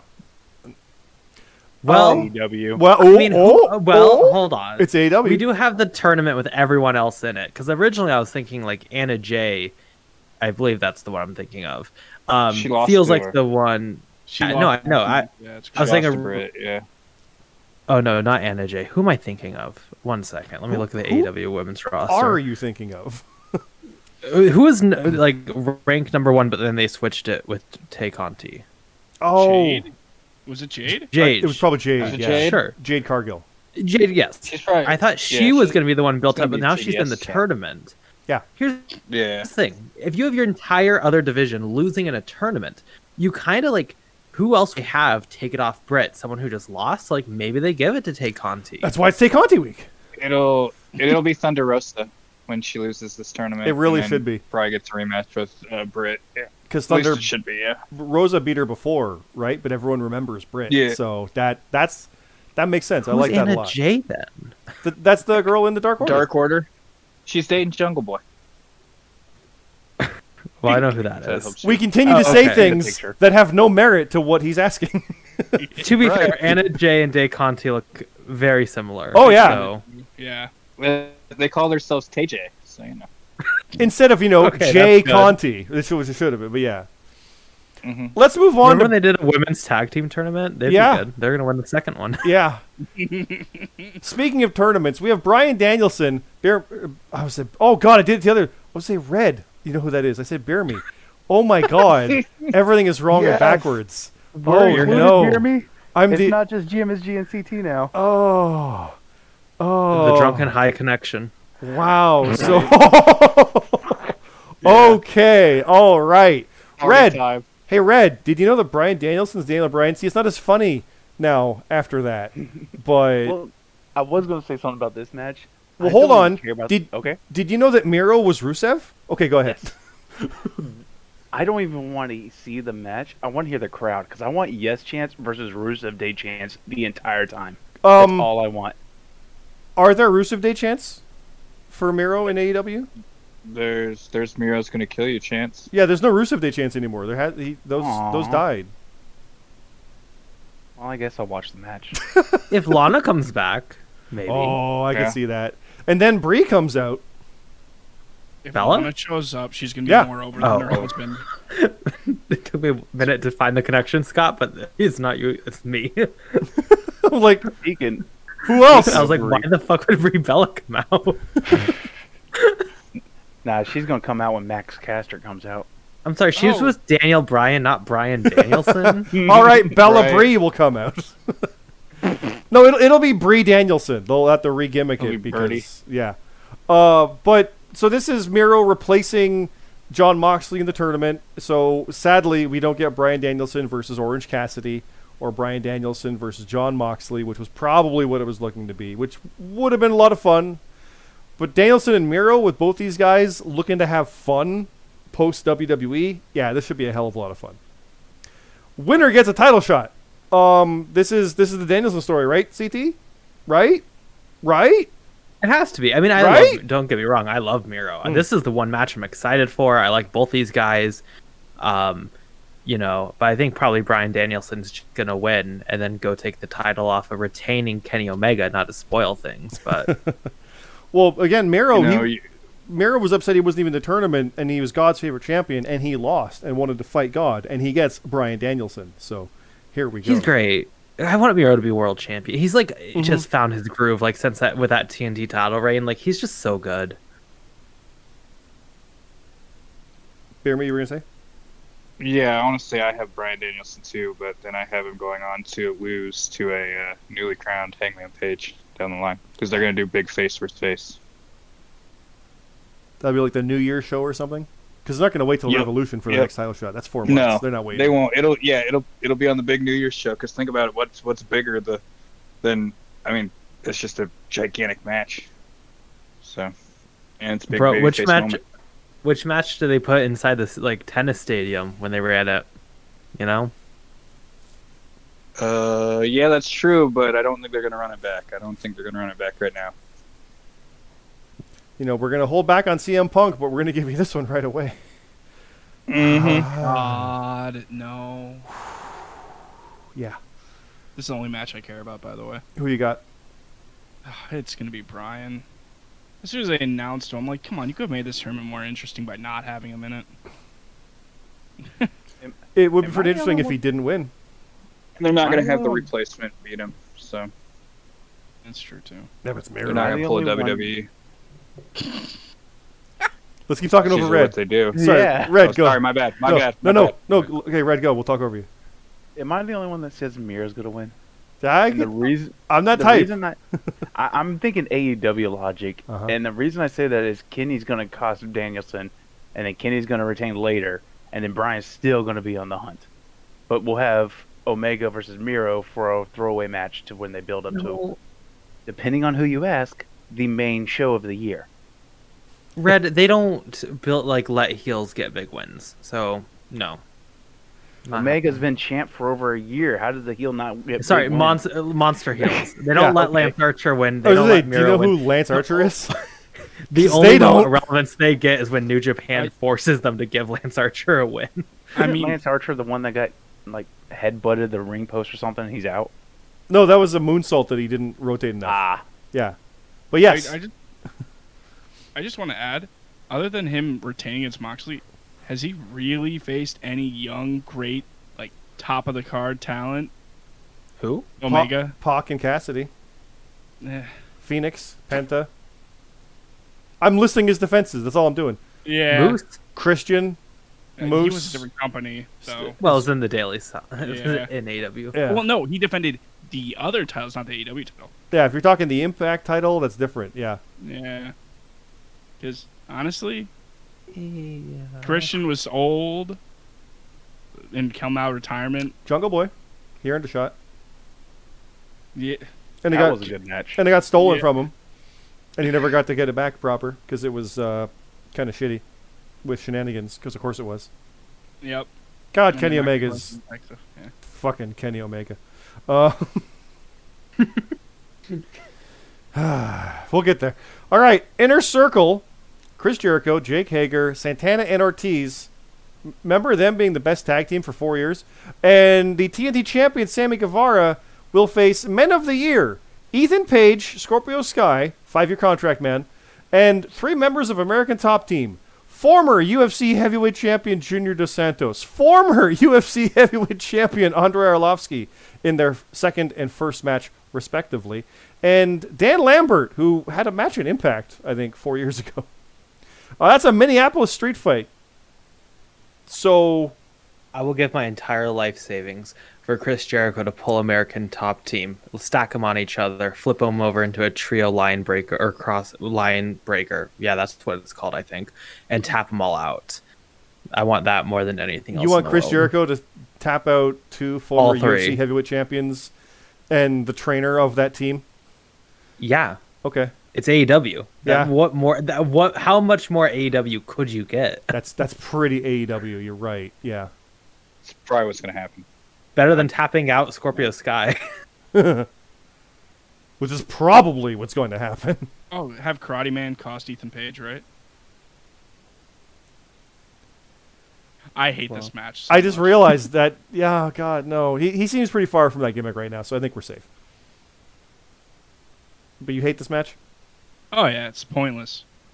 Why do we keep having the inner circle in these giant man matches on pay per view? Like before there was an actual feud, this one is like a broken up team now rejoining, even though they actually didn't officially break up. Hey, remember when Jorge Masvidal hit Jericho with a flying knee? Cool that he's in the. Oh wait, he's not in the match. Oh, remember when Paige VanZant was doing mm. cool stuff and was like talking? No, she's not in it either. Oh, yeah, okay. I wonder if this is at all inspired by what was going to be Chris Jericho versus Mike Tyson and him wanting to work with fighters. Because that I- was going to happen last year, and it, you know, didn't happen. Obviously, Yeah, I don't know who these people are, which is why I really well, like, I'm not excited because like I don't like Inner Circle, and then I like Ethan Page and Scorpio Sky, but I don't like them in AEW, and I don't know who the rest of them are, so I'm not excited for this. Dan But- Lambert is a non-wrestler for the. so He's an old tr- coach, just so he's not even really an athlete anymore. Just for the record, to give you that on top of it. I'm excited that Santana and Ortiz are doing something. they don't often get to, but you know, it's, I'm happy that they get to this time around. I I, I've read something fun about Junior Dos Santos and people who f- were seeing him wrestle. These are people in the MMA community saying if you ever want to question the validity of whether or not mixed martial arts in the UFC is legitimate or not, and their punches and their striking, go watch Junior Dos Santos actually throw fake punches in wrestling. You'll know that he's actually punching people in MMA because they were pretty bad. Um, yeah, like Inner Circle's got to win this, right? Or is it AEW and they all get knocked out or something? Uh, it's, it's going to be a circle. It's weird though. Why would you have like? Why would j- actual Because fighters Dan be like? Lambert's going to eat big. Why would actual fighters be like, yeah, feed me to that old MAGA supporter Chris Jericho? Like, why? You can do Well, so I much mean, better uh, things with your those- life. A lot of those fighters are also Trump supporters. They so- are. Yeah, but he's fifty. That He's makes sense. fifty-one. I wouldn't take. I wouldn't be like, yeah, Chris Jericho. I, he can beat me if I was like in a UFC. And this is another just look at what AEW is doing with their pay per view and this massive roster of talent. They're putting two non contracted people in former UFC champions and a guy who's not even a wrestler on pay per view against arguably very big, arguably on that, their hottest faction. That's a waste of those three guys. TNT champion. Page and Sky should have three other hot acts with them. Like a- any other three could be elevated to this. American Top Team gets them nothing except for some highlights on Sports Center when they show Junior Dos Santos tapping out to Chris Jericho. I think I just figured out why they're having the match exactly right there, didn't I? Yeah. Yeah. Uh, Lucha Brothers, Penta and Phoenix defend the AEW Tag Team Championship against FTR, the people who won the AAA Tag Team Championship from them. Um, it'll be fine, right? It'll be good. Remember when FTR was like retired, but not, but they are, but then they did, but then they're not. Now they're fine. They're champions. What? What is I going thought on? that was Lio Rush. Took me a second. No, no, he's uh, he's actually with AEW as well now. He's back too. But yeah, no, FTR was like from an injury uh, potentially, but no, they're they're champs. They're going. They're good. Um, It's a pinnacle opponent. This Oh, was right, like Nick of Dead. this should be a dream match, right? Like this Yeah. should be like one of the, like the biggest tag team matches in the world that you could book. But after the year FTR has had, it's just a little depressing. And, they And had you, this match Lucha Brothers, to be fair. Like add a stip to this match. You literally just had these guys face each other for different tag titles. Like, why is there nothing to this? God, it's so easy too because they were like Los Superanas or something with these dumbass masks. They could be like, no, no, no, it's gonna be a mask match. Our masks versus yours. But your masks are bullshit. Doesn't matter. Like that's that sounds like an FTR gimmick, and I just made it better, and they're not gonna do that. So You know what? No, this match is gonna be good. It's I, gonna be I've good, been you're right. burned because I see the AW World Tag Team Championship on the side, and I associate that with Young Bucks. So I associate that with like, oh, it's a thirty-minute match that's gonna be horrible. Like, no, this is gonna be good. no, no, Lucha's won the, the the belts. Yeah, yeah, it'll be good. It'll be good. Yeah, it's not the Young Bucks. No, No. exactly. Bear me, what are your thoughts on that after the high of seeing the Luchas live? Oh, it's oh, that was so good. Yeah, I'm, I'm, I'm actually, I, even though FTR's had a down year, we know this match is just gonna rule. Mm. I mean, am I really excited for it? No, I should be, but I mean, they'll do the 50-50 booking, and Lucha Bros will probably retain, and we'll we'll go from there. All right, the next one we have is Darby Allin versus MJF, which very strong feud in one aspect, but also kind of a why weren't we doing this a year or two ago? in the same like this should be top tier stuff for this company and a major focus.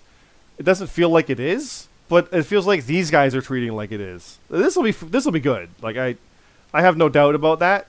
It just feels like it's not getting the attention it deserves, considering what it is with what is rightfully the future of the company and two of their major stars, right? this card is too big. Like uh, this match should like you're Yeah. right. Everything you're saying is correct and on paper. Like I should be excited, but like it just doesn't feel like it's going to be given the spotlight as like every other one of these matches, and it just feels really cold. Like I don't care about this match at all. I also think style wise, but um, you yeah you're right. I should be excited for this, but it, I just this card is not um helpful to a match like this. Anyone else have thoughts on that one? Or is that kind of the point? Like we should have thoughts, but we don't. And it's like, oh, I I mean, go I ahead. want to say that uh, Miro and Danielson could have been a non-tournament like qualifier for like the world title, or, or not for the world title, but for like major match, and you could have had MJF and Darby Allin going for the world title Mhm. contendership. Because you could have Darby versus Omega, or you could have MJF versus Hangman, which is a callback to the first show. Like, th- those could have all connected. Yeah.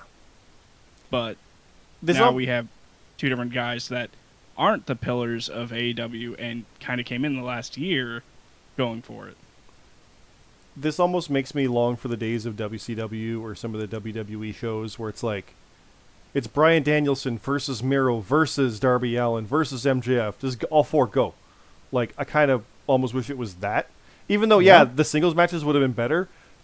combining it where the winner gets a shot sounds like a little bit more fun and something a little more unique for pay per view. I, I just yeah. Or just don't do the tournament because then, at least then, like if you don't have a match that is announced to be for the contendership, like at least then it's like, well, if MJF wins here, depending on obviously what happens other places in the card, that could give him the shot. We know for a fact neither of these guys are getting the next shot because there's a contendership, so it just doesn't like work. What is what that is like? this for? Is that like how we book? What? we have these Right. these conversations with our own top, uh, not top of the card. See, I get everything name mixed up. Frontline, we have that kind of stuff and discussions about who can win, who can move on. So seeing it here, like obviously one of these guys should be the next contender, you'd think, but I mean, when they have a ranking system, which is one thing, and then regular tournaments and battle royals and ladder matches for title shots, what do the rankings mean? It's it's it's silly. Um, Bear me, Jim, see anything more you want to say on this one? I don't even know who's This gonna win. my- Yeah, this is my least confident pick on the card. I can't tell you who's going to win. If I had to bet right now, I'd say Maxwell Jacob Friedman's going to pick it up, but I don't know. Yeah, I feel like he really should. Darby's at a point where he can he can take a loss. Like it won't affect him. He's that strong right now with the fans. Uh, a win would help him and move him up, but if they're not moving him up, that's fine. And MJF can be that solid guy to eventually go after Danielson or Page or Omega. I wouldn't hate that. I'd love to see, I'd love to see MJF versus Omega. That would be interesting. It's like okay, Plus, he just lost to Jericho. Yeah. So Is this their? No, first that'd be like face-off? the best first challenger MJF because they have tons of history. yeah. Mm-hmm. What were you saying, Red? Sorry. Uh, is this their first face-off? Like first match between the two of them? Al- One-on-one? Allin and MJF? I think so. If not, like it was like an early, like week three dynamite or something like that. It might have been an early one, but in any I case, that matters. Yes. I know I, I think two WWE version of it, but honestly, I think MJF's going to steal one. Then they're going to have some with a stipulation where Darby Allin can throw his body to the wind, and he's going to win that one, and then we'll get a rubber match. Oh no, you're thinking very AEW. You just you just booked Dynamite and Rampage for the next two weeks. You're good. Ah. You're good. They'll absolutely do stuff like that. I could see that. Um, now, one that they probably won't do that with CM Punk versus Eddie Kingston. This match kind of came out of nowhere on Rampage with an insanely good promo, and there's also a video So good. package I need to watch. Um, I'm Mhm. hyped for this match based on that alone. I like both these guys. This should be fun. I, there's no way that Punk loses because they're actually building him up with a winning streak at this point, and Kingston's not snapping that, which does deflate a little bit because I know Punk's going to win. I, I, I'm that confident on it. But this is going to be damn good because you know they're going to go all out.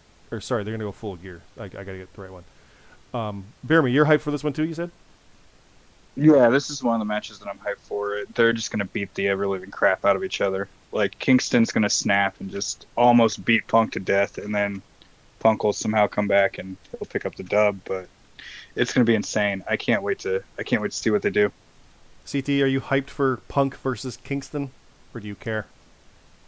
No, I don't. I'm not a huge Eddie Kingston fan, to be honest. Like, you know, peace and love to him. I just don't think he's that great in the ring, um, and it just feels very random. Weren't we building up something very like big or more substantial between Punk and um, like the group with Hook, Team Taz? That's what they're called.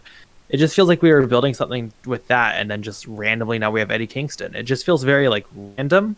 I guess So it what? might be good. what you're saying is But- it should be CM Punk versus Ricky Starks for maybe the FTW title. That would make sense. That- fighting the young upstarts, and that would be pretty cool. I think. I like that. Hook. Maybe you need like maybe you get a multi-man match where like it's CM Punk finds some friends. You know who mm-hmm. knows? Why not have him and Colt Cabana? You know, I know there's stuff behind the scenes, but kayfabe wise, you know, him, have him and Colt Cabana take on Ricky Starks and the other one. You know, Yeah, the other one. one of them.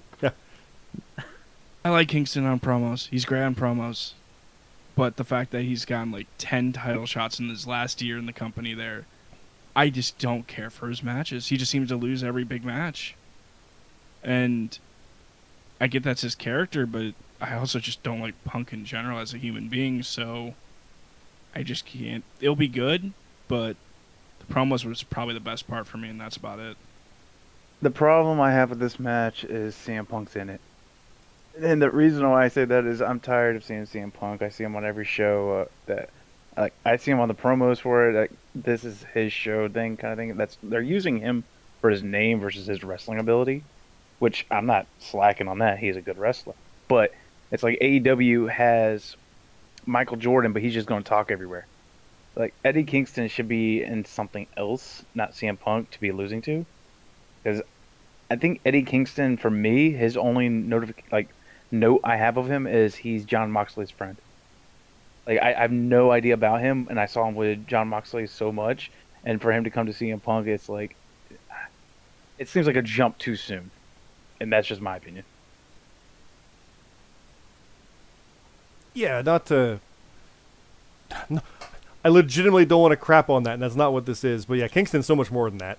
His story is about the veteran who's been there, and since he came in challenging Cody, uh, but that shows you how poor of a job there's been at times to make sure that you know who he is. Like that's their failing, not not yours. I'll I'll, I'll definitely kind of bow to that one. Absolutely, if that's all you get from him, yeah, they kind of failed on that one, and that's fair because that's what he's been. I think since the exploding death match, which was February. So yeah, that that tracks. That absolutely tracks. But let's round this out because this card's stupid long with the world title. It's finally here. It's Kenny Omega defending against Adam Page. And we did talk at length about this already, so we're not going to do that again. Please go check our archive out. It's Top of the Card Pod, Top of the Card Podcast. We talked about it over and over and over when Adam Page came back, when Adam Page was pulled out originally from All Out.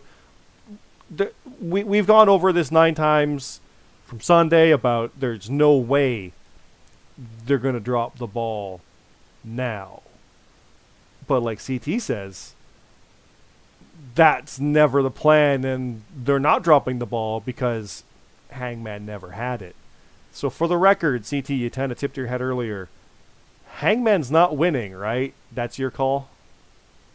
No, my my official call is that Hangman Page is not winning. How clean will it be?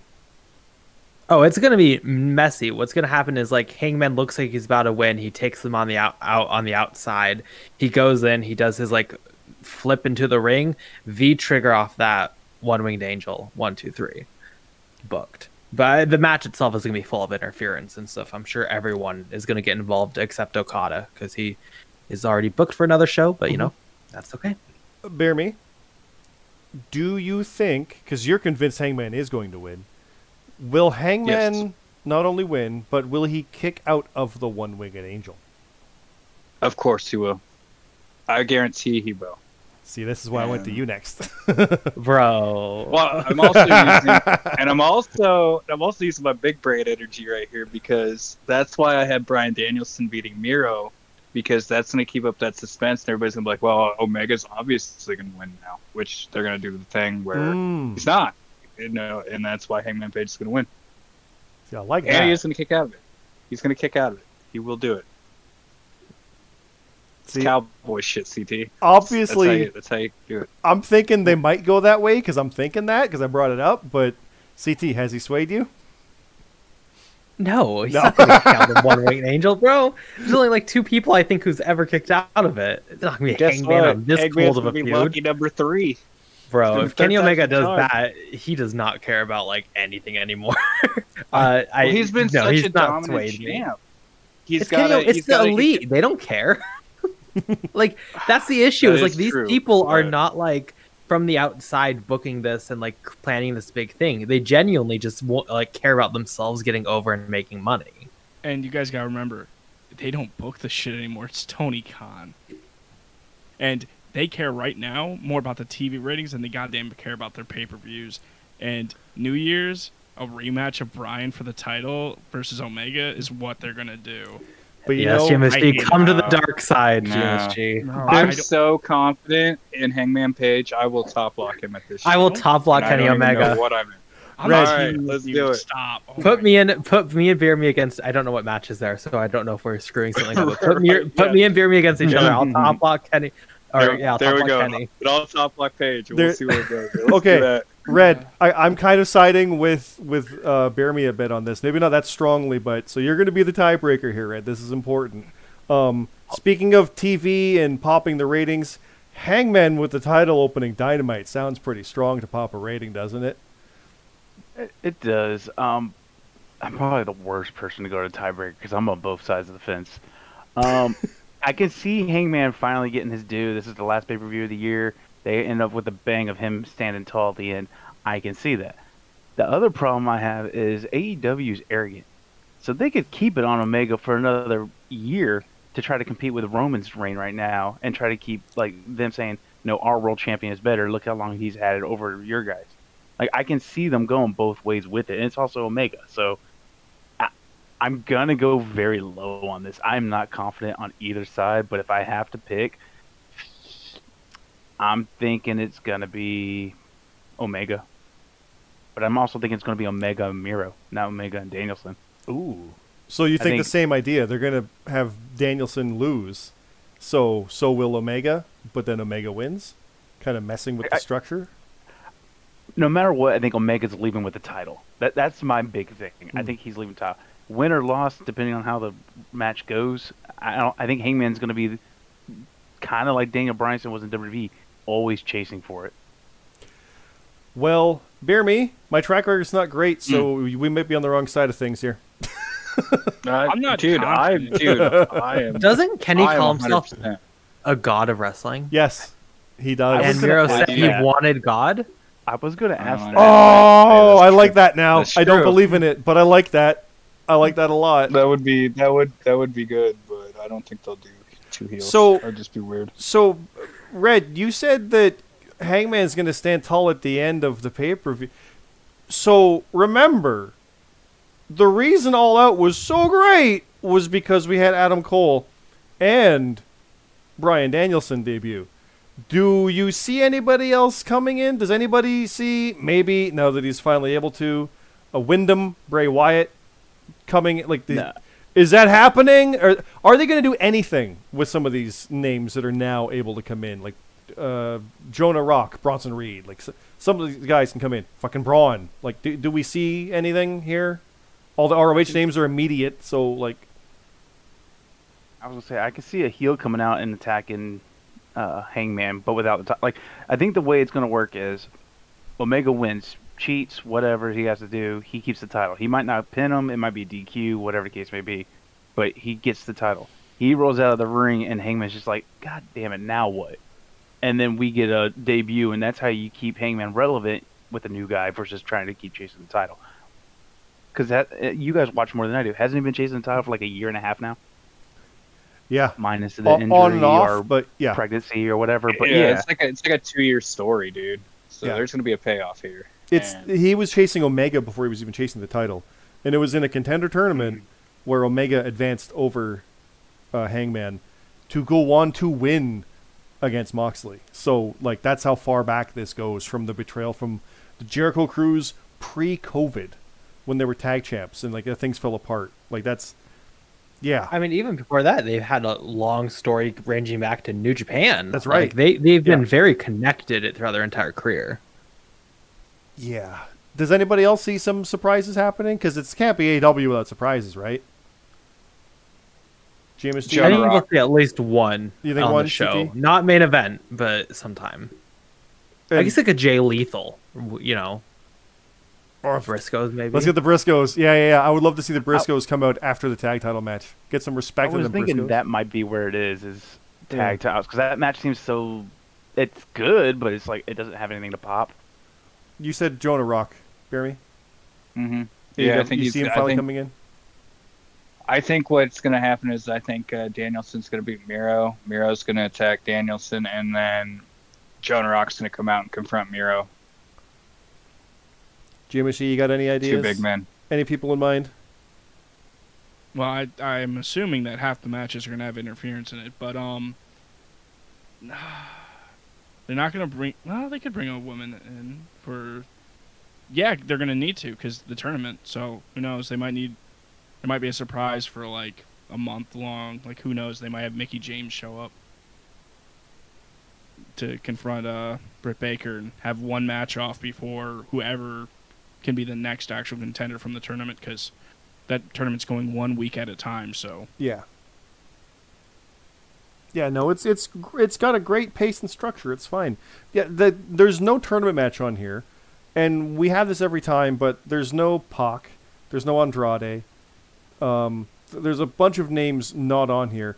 I was thinking of more of them, but I forgot them already. And just thinking of this, Sting isn't even wrestling on the pay per view. He's he's just kind of on the Malachi Black. again. Malachi Black. He hasn't had a pay per view match yet. Cody. Cody, the uh, Paul White, QT Marshall. I mean, come on now. yeah. Uh, what? Lee Moriarty, Bobby Fish. These big new signees. There's so many.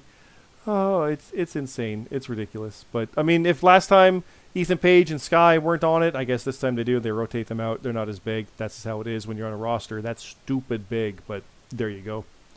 So overall, I think uh, it's it's gonna be interesting to see how chaotic it is if and when Omega retains or Hangman wins. Uh, you want to hear some of us lose our minds? It is in our Discord channel. Uh, it's for Frontline League, Frontline Prediction League. If you follow through that Twitter, you'll find that and probably hear some of us yelling or screaming and whatnot there. Not CT, he'll be watching New Japan, but you know, it, take your take your decisions there. Um, I then- might have to pop in while you know before it starts. New Japan starts a little bit later, so I one? might pop in. Who knows? just for that one, yeah. Uh, now we Just have to hear Beer Me cry, Omega winning. now we have gone long. I would. and there is Survivor Series happening before our next podcast, so this will be very quick, very very quick. Who's winning, Big E or Roman? GMSG, Roman. Roman. Uh, does anyone disagree? Yeah, Oh, you think Big E's gonna take it, Red? Big E needs it more than Roman needs it. Big E needs to show like because the whole rumor was he was going to cash in on Roman to show yeah, I might be over here, but you're protected because you're over there. Protected? And like he's not going to lose the title to Big E because he's on a different show, but he can beat him when there's no title on the line. Like I think Big E being brand new needs the win over Roman. I Big think the E ran winners are away. The fans really. well, yeah, but Big E ran away from Roman. It's This the- would be the one match Roman would lose if It- he's not yeah. if it's not his title. This would be the one match, but I don't know if he would. I don't think so. Considering we've had it before Good. where Daniel Bryan just won the title and lost to Brock and uh I'm already forgetting McIntyre just won the title. Yeah, he had it for a bit, but he just won it back and then lost. Like I know it's beer it's it's almost said it's Bearme's first. It's Big E's first. and Mm. Uh, it, it kind of makes sense. I, I see what you're saying, but I think he's established enough already to be like, look, this is legit. This is happening. But I, I kind of like that. I like the idea, like, a Roman could lose, because that could start to sow some seeds of doubt for whoever the next challenger is. I could definitely see This is there. the Christian Cage beating Kenny Omega on Rampage moment. Yeah, exactly. First Yeah. domino. It doesn't really matter, but it kind of does a little bit. So yeah, I can see that. I can see that. Survivor Series is equivalent to the Impact World Championship. Yeah, yeah. I mean, This is also Survivor Series. We could have Brock fuck over Roman. He's just quote unquote suspended, but he can come out easily, screw him over to have Big E win. Yeah. Yeah, he could. Yeah, Set it up for Rumble. Roman versus Brock. could work. Could work. I Uh, don't want Brock just to eliminate all 30 and win the Rumble. That's my prediction of what's going to happen, but we'll see. yeah, I can see that. Uh, so the women's title, it's Becky versus Charlotte. It was Raw and SmackDown, then it was SmackDown and Raw. It's, still them. Um, I said before last time, this should be interesting if things aren't copacetic. But again, they're professionals, so it's it'll be fine. Uh, I'm kind of seeing Becky take it just because her character's that much more bitchy. However, it's Charlotte. Bear me, I know not to bet against Charlotte. Should I pick Charlotte? Honestly, this match is going to be really damn good because both these ladies are put on great matches lately. I, man, I, yeah, never bet against Charlotte, but I probably will. So Mhm. take that with what you, uh, what you will. Well, that ma- that matters to me because we're on the same team. Red, who you yeah, got? was right. Actually, yeah, you guys better agree on something. Yeah. here. yeah, four of us are on the same team, so this matters. You don't want to hear my answer. I think it's going to be a no contest. I think they're going to have a double count out or something. Some Both of our are- guys laughing. Both of them are just going to be sitting outside the ring beating each other's asses with whatever they can grab, and it's just going to be no contest. Honestly, that that makes a lot of sense. I could see that. It's Charlotte. She can't lose. No contest is not a lose. Okay, we got decisions to make tonight. We got to talk more on that. We got two weeks. We got two weeks. Mm. Uh, and the rest are just the Raw and SmackDown uh, men's matches and women's matches. Uh, like they're both good, but it's pretty much is it the Raw side, the SmackDown side, but now they're flipped rosters. I don't, I don't know. Raw men and SmackDown women, or is Raw going to sweep again? Like, is that we're going to have a situation like that, or SmackDown going to sweep? Jim Ishii, is SmackDown going to win every match? No, SmackDown's definitely should win the advantage, like the numbers wise of the entire brand versus brand, but it's gonna be somewhat close. They have to make Raw look somewhat competent. No, they I don't. took, I mean, they took a lot of the Smack Raw t- teams are SmackDown members. Yeah, but- Remember when Raw shut out SmackDown? that wasn't Yeah, long Raw's ago. men and women. They actually did Raw's it. men and women team should win that. I think the Seth SmackDown Rollins is on, going Seth Rollins towards is on the SmackDown men's team, and they Mhm. all hate him. So, give me. yeah, Rollins is on the Raw team. I think the SmackDown she women's is- are going to win. The Raw men's team will win.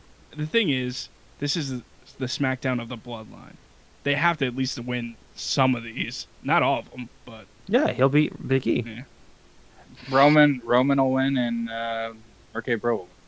Are Usos currently tag champs? Yes, Yep. Yes, yeah, it's going to be RK Bro versus Oh, Usos. that's a foregone Oh, conclusion oh. match. So yeah, yeah, I'm excited for that match. that should be good. I, I know it's not announced, but it's going to happen. It's foregone at this point. Yeah. Priest and Shinsuke is gonna be fire. Ooh, yeah. Oh my if they have it by then, they've been doing a lot of title matches on Raw and SmackDown. Oh, They they're not- traditionally switch them out beforehand. They usually do. Yeah, it's historic where someone suddenly upsets them, and here we go. It's I think he's going to Priest and Sheamus. Oh, new. There's only one Raw between now and Survivor Series, so I don't think Priest is losing. Ready for Otis to beat Big E before the show. Dude, Oh, I would dude, love to see Roman building. kill Otis. I hell of an Oh, athlete. Let's God, go. me too. Let's go. I stumbled agree with you across a random clip where Roman was beating up Otis. I'm like, when did that happen? It was like around New Year's when Otis was still a good guy. It- it oh, was he O- murdered him. It was so good. Oh yeah, it was Otis and I think I think it was Chad Gable versus Jimmy and uh, and Roman, Jimmy, and Roman wasn't tagging in. Yeah, Ro- Roman and Jay, and Roman Yeah. just lost it. yeah, it was great. So yeah, I think I remember that just due to like how much I loved it. it was his steel steps, right? yeah, yeah. Yeah, that's where he taught Jay, you can lose as long as you destroy your opponent So and make them know. why is Roman Reigns versus Big E not as exciting as Roman Reigns versus Otis? What's wrong with us? Are we qualified to do this podcast anymore? I don't understand. Uh, all I Hey, know, we almost know what we're doing. oh my god! no, we do know. We're top of the card. We're not at the bottom. We know what's Um, what. If they do do this match, I hope they show the like documentary thing from Cena's match with The Rock, where they were Oh. working out for, for FCW slash NXT, and Roman was Biggie's E's spotter. Mhm. Like, oh, these two have been together for like ten years. Like Big E, he could say he ran away, but no, he positioned himself to be equal, to go and face him here as an equal champion. Oh, you're not equal to me. You're my new favorite number two. Like, oh, it's so good. Wrestling's fun. It's fun. So let's end on that positivity, I think, guys. Any last words for stuff before we come back next week and everything goes to all the shit? Because tomorrow's going to be releases of who knows what or something. Hey, just like superstars are going to take their chances, we took our chance with this podcast in the new league. It's going great. It is. It is. It, you can follow us, obviously. Top of the Card Pod. I say obviously, but because I said it like five times. Top of the Card Pod on Twitter. It is on YouTube finally because CT put it there. Thank you for that. But also, he does everything for our uh, podcast, being on Apple and Spotify and all that fun stuff. And uh, mentioned the league, Frontline Prediction League. It is Frontline League on Twitter. Red runs both those. You can check out the stuff there, and we'll, there'll be some weekly shows from in the trenches on our YouTube channel, and come over to our Discord for all that fun stuff to see us. Like I said, lose our minds, talk silly stuff. There's character chat, lots of good stuff in there. I keep saying stuff. I'm running out of things to say. It's been a long podcast. I think we'll leave it at that though. Thanks again for following everybody and listening in. Hope you have a good night.